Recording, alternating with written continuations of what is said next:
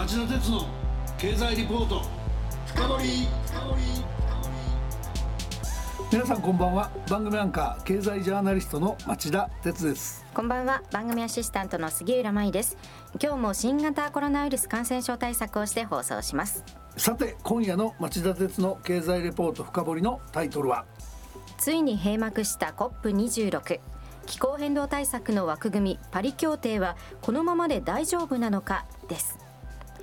ゲストに日本経済研究センターの特任研究員のほか東京大学客員教授なども務めている小林光さんをお迎えしました。小林さんこんばんは。こんばんは。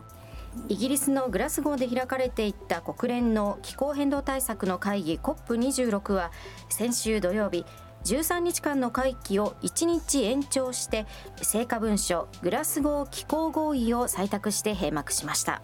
このグラスゴー気候合意の大きな特色は産業革命前からの気温上昇を1.5度以内に抑える努力を従来より強いトーンで追求すると明記。整合しない国に2030年の排出削減目標を来年末までに引き上げることを求めた点と石炭火力発電の段階的な削減を盛り込んだ点にあります。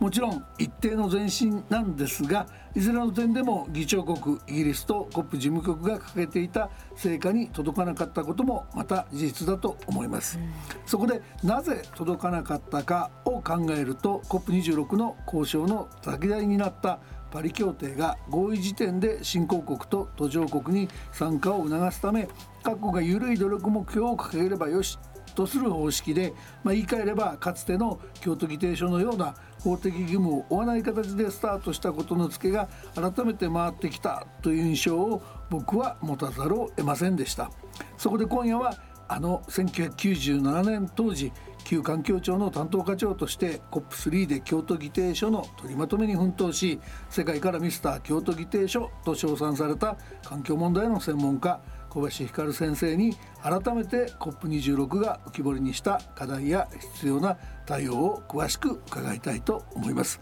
ということで小林さん今夜もよろしくお願いします。お願いします。そして番組の最後には小林さんの著書のプレゼントのお知らせもあります。そちらも楽しみにしてください。それでは CM の後町田さんにじっくりインタビューしてもらいましょう。この番組はエネルギーを新しい時代へジェラがお送りします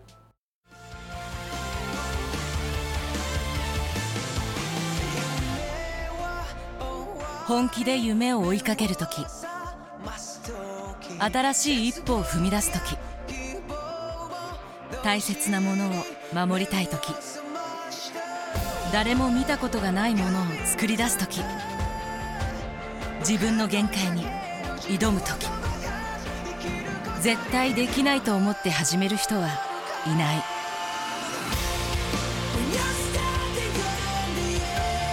絶対なんて誰が決めた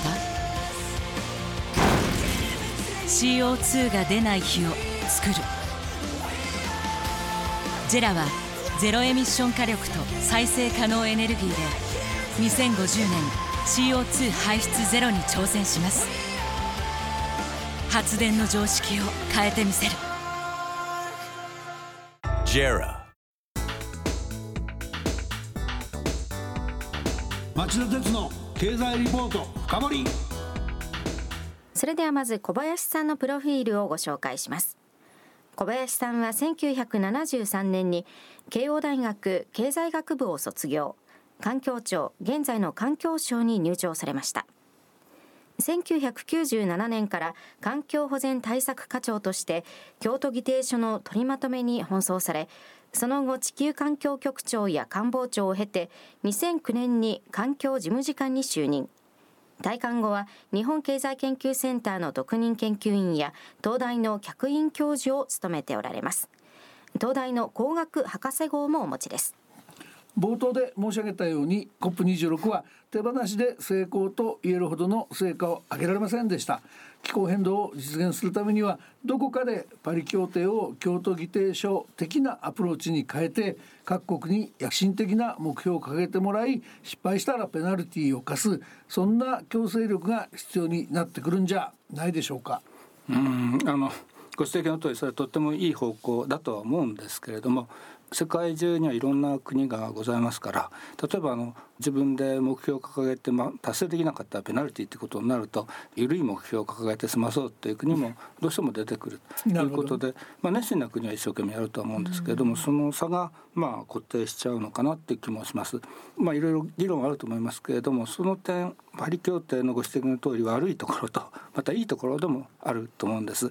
でパリ協定の場合そういった意味で目標はそれぞれの国に任されていますので今回あの COP2626 でとても特徴的だったのはいろんな対策についていろんな国々が俺はこれをやるぞってなことで立候補した。対策が国際的に共通なものになっていくこういうプロセスが顕著に進んでいったというふうに思います。まあ、そういう意味で例えば目標は緩くても国際的に共通な対策例えば世界共通自動車燃費基準とかですね、あるいは鉄を作る時なら1トン作る時に CO2 はどれだけ出していいよというような基準とか、まあ、こういったようなものがですねできていってもいいのかなと思います。実はあの京都議定書の時にも目標を厳しく決めてかつ対策も強制的にやらそうっていう議論もあったんですね、はい、まあそういう意味で片っぽが今実現しつつあるというふうにつまり対策の共通化ということが行われているというふうにも見ることができると思います。なるほどまあいきなり厳しく縛るっていうんじゃなくて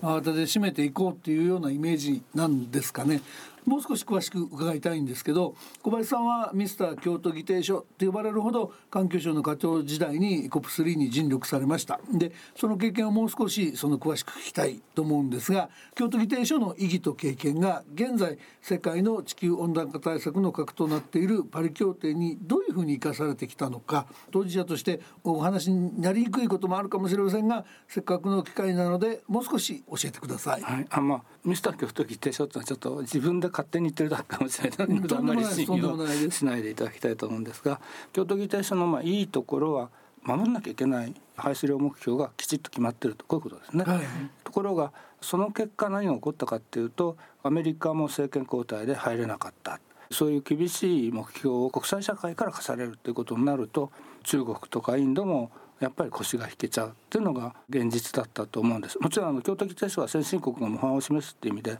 当初から中国とかインドは対象の外でありましたけれども、うん、それにしても次に京都の後に中国やインドもというにはちょっと厳しすぎるというところがあって、はい、その反省に立って、まあ、目標は自分で決めなさいと。そしてその進捗状況を国際的にオープンにしましょうというだけのパリ協定ができたでその結果政権交代もいろいろあるアメリカでもまた戻れたということも一つメリットだと思うんです。つまり自分の裁量でとにかく、まあ、入るだけ入るということができるっていうのがパリ協定のいいとこでこれはまあ京都議定書の反面教師というふうに言うこともできると思います。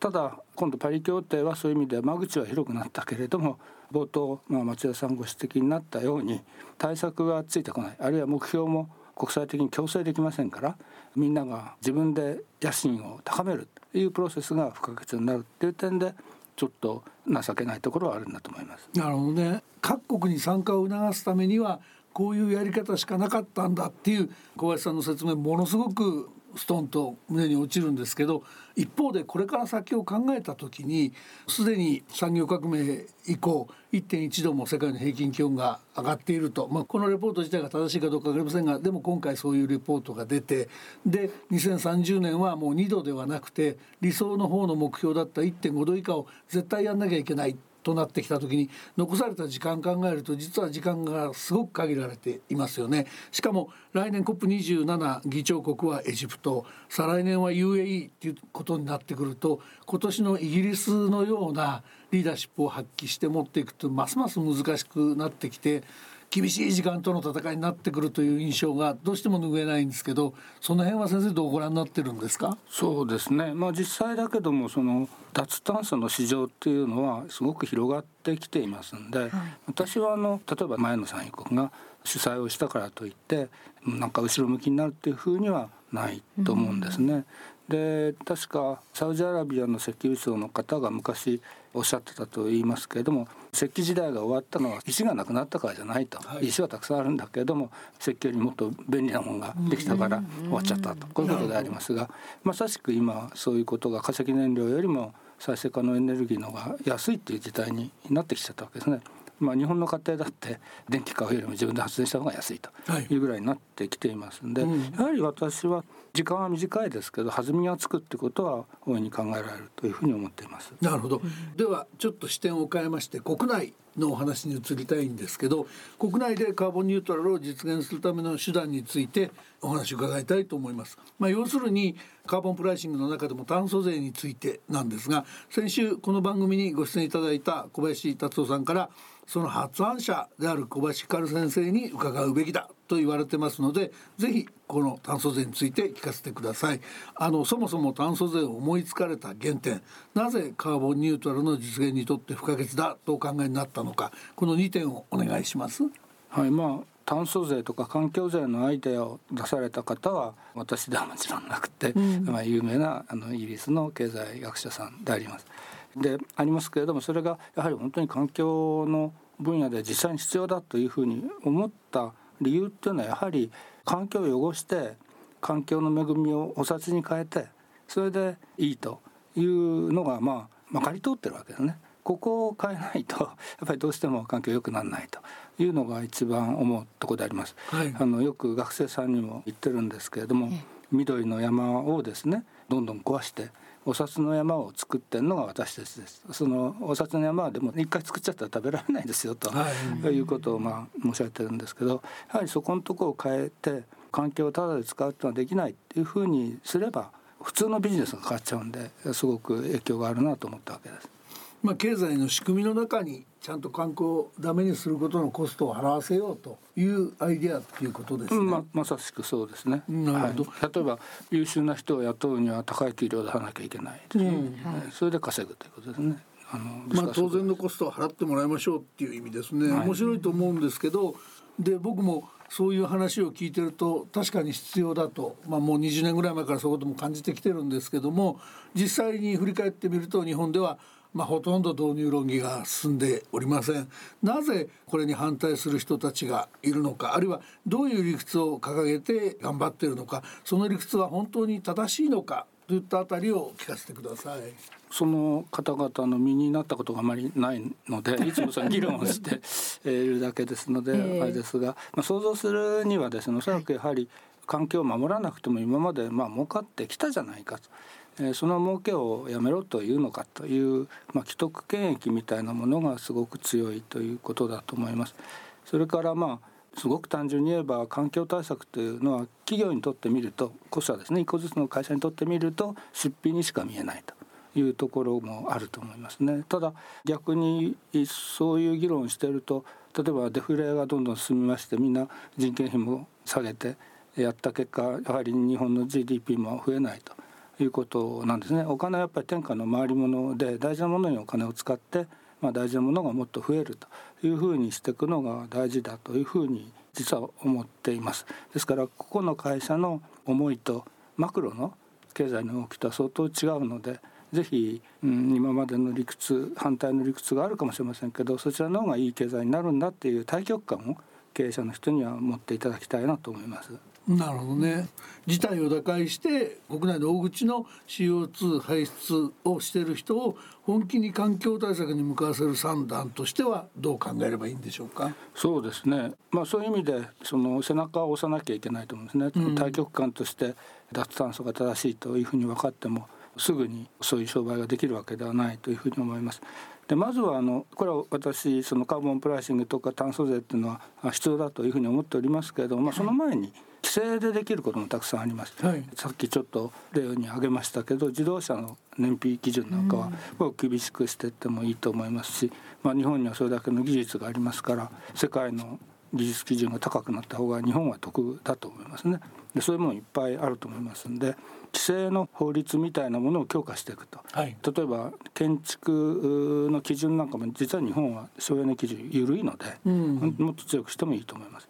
ただその残念なことにそういった規制をする法律っていうのはもともとは環境の目的のために作ったもんじゃないんですね、うん、他の目的のために作ってた法律であります。例えば省エネっていうのもみんなエネルギーをたくさん使っちゃうと経済の足を引っ張るからみんな大切に使おうねということでありましてもともと環境を守ろうという法律ではないんです。で環境保全ってことも今も書いてない。だからそういう意味で言うとどうしても規制が弱腰になる。経済のために必要な範囲にとどまるっていうところがありますんで私はいろんな規制の法律があるのでそれにちゃんと環境目的ということを明記した上でもっと厳しい対策をしていくというのは第一歩かなと思います。もう一つはなんていうのかな環境税ってなんか税金取られるように思われるかもしれないんで、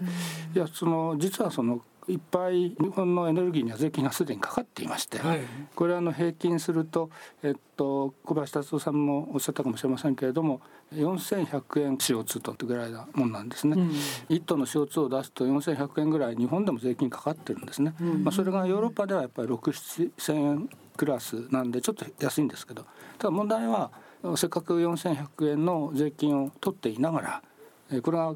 環境税というふうに言われてないので日本はサボってる国だというふうにヨーロッパから見られてるんですね。だから今ある税金を炭素税に変えちゃうというのも、うん、なんていうのかな文化革命頭の革命にはなるというふうに思います。痛みは変わらないけど効果が違うとこういうことですね、うん、環境でそうかお金がかかるんだっていうふうに持っていただけるとすごくいいと思います環境税っていう新しい税金が入ってきて増税だけになると思われがちだけども実際は石油石炭税であったりガソリン税であったりよく似たものでありながらちょっと違うものがある。しかも歴史的役割を終えたといって課税の根拠がなくなっているものもあるんだから。そういうものをきちんと全部税制改正で見直してあげれば必ずしも増税にならずにちゃんとできるんだよっていうことですよね。はい、まあまあまさしくそのことを前回の小林達夫さんもおっしゃったかと思いますけど、うん、日本経済研究センターの方でシミュレーションしてみて、えー、そういう炭素税に変えるだけで税収を変えなくても実は相当二酸化炭素が減ってしまうということがあります。いろいろ知恵はあると思うんですよね。うん、でその効果なんですけど先ほどちょっと先生に伺ったある種のその企業のわがままかもしれないけど新たなコストは嫌だって言ってる人たちにも税だっていう仕組みにすればそのこと自体がわがままだとは分からなくても自分たちのコストの話ですよと言えば考えてくれるようになるだろうという大きなメリットもあるわけですよね。そうですねまさしく、まあ、あの大きな企業でも自分の会社の中の炭素税みたいなのをやってる会社もあります。うん、それはやはり経営戦略が随分変わると思います。なるほど、大変興味深いお話を聞かせていただきありがとうございました。あの話は尽きなくてまだまだいろんなことを伺いたいので、また近いうちにぜひご出演お願いいたします。はい、ぜひありがとうございました。はい、また議論させてください。リスナーの皆さんはどう感じたでしょうか。さてここでプレゼントのお知らせです。今夜ご出演いただいた小林ひかるさんや先週ご出演の小林達夫さんが共同で執筆され今月発売の力作カーボンニュートラルの経済学を5名の方にプレゼントします。ご希望の方はメールアドレスお名前性別年齢本の送付先住所を明記して番組ホームページからお申し込みください。番組への質問感想なども書き添えていただくと嬉しいです。発表は発送をもって返させていただきます。たくさんのご応募お待ちしています。来週は DX を生かした潜在成長力。アジア首位はシンガポール。日本は12位と題して日本経済研究センターの高橋恵理子副主任研究員がまとめた世界の DX ランキングをお届けしたいと思います。それでは来週も金曜夕方4時からの町田鉄の経済ニュースカウントダウンからスタートする3つの番組でお耳にかかりましょうそれでは皆さんまた来週この番組はエネルギーを新しい時代へジェラがお送りしました。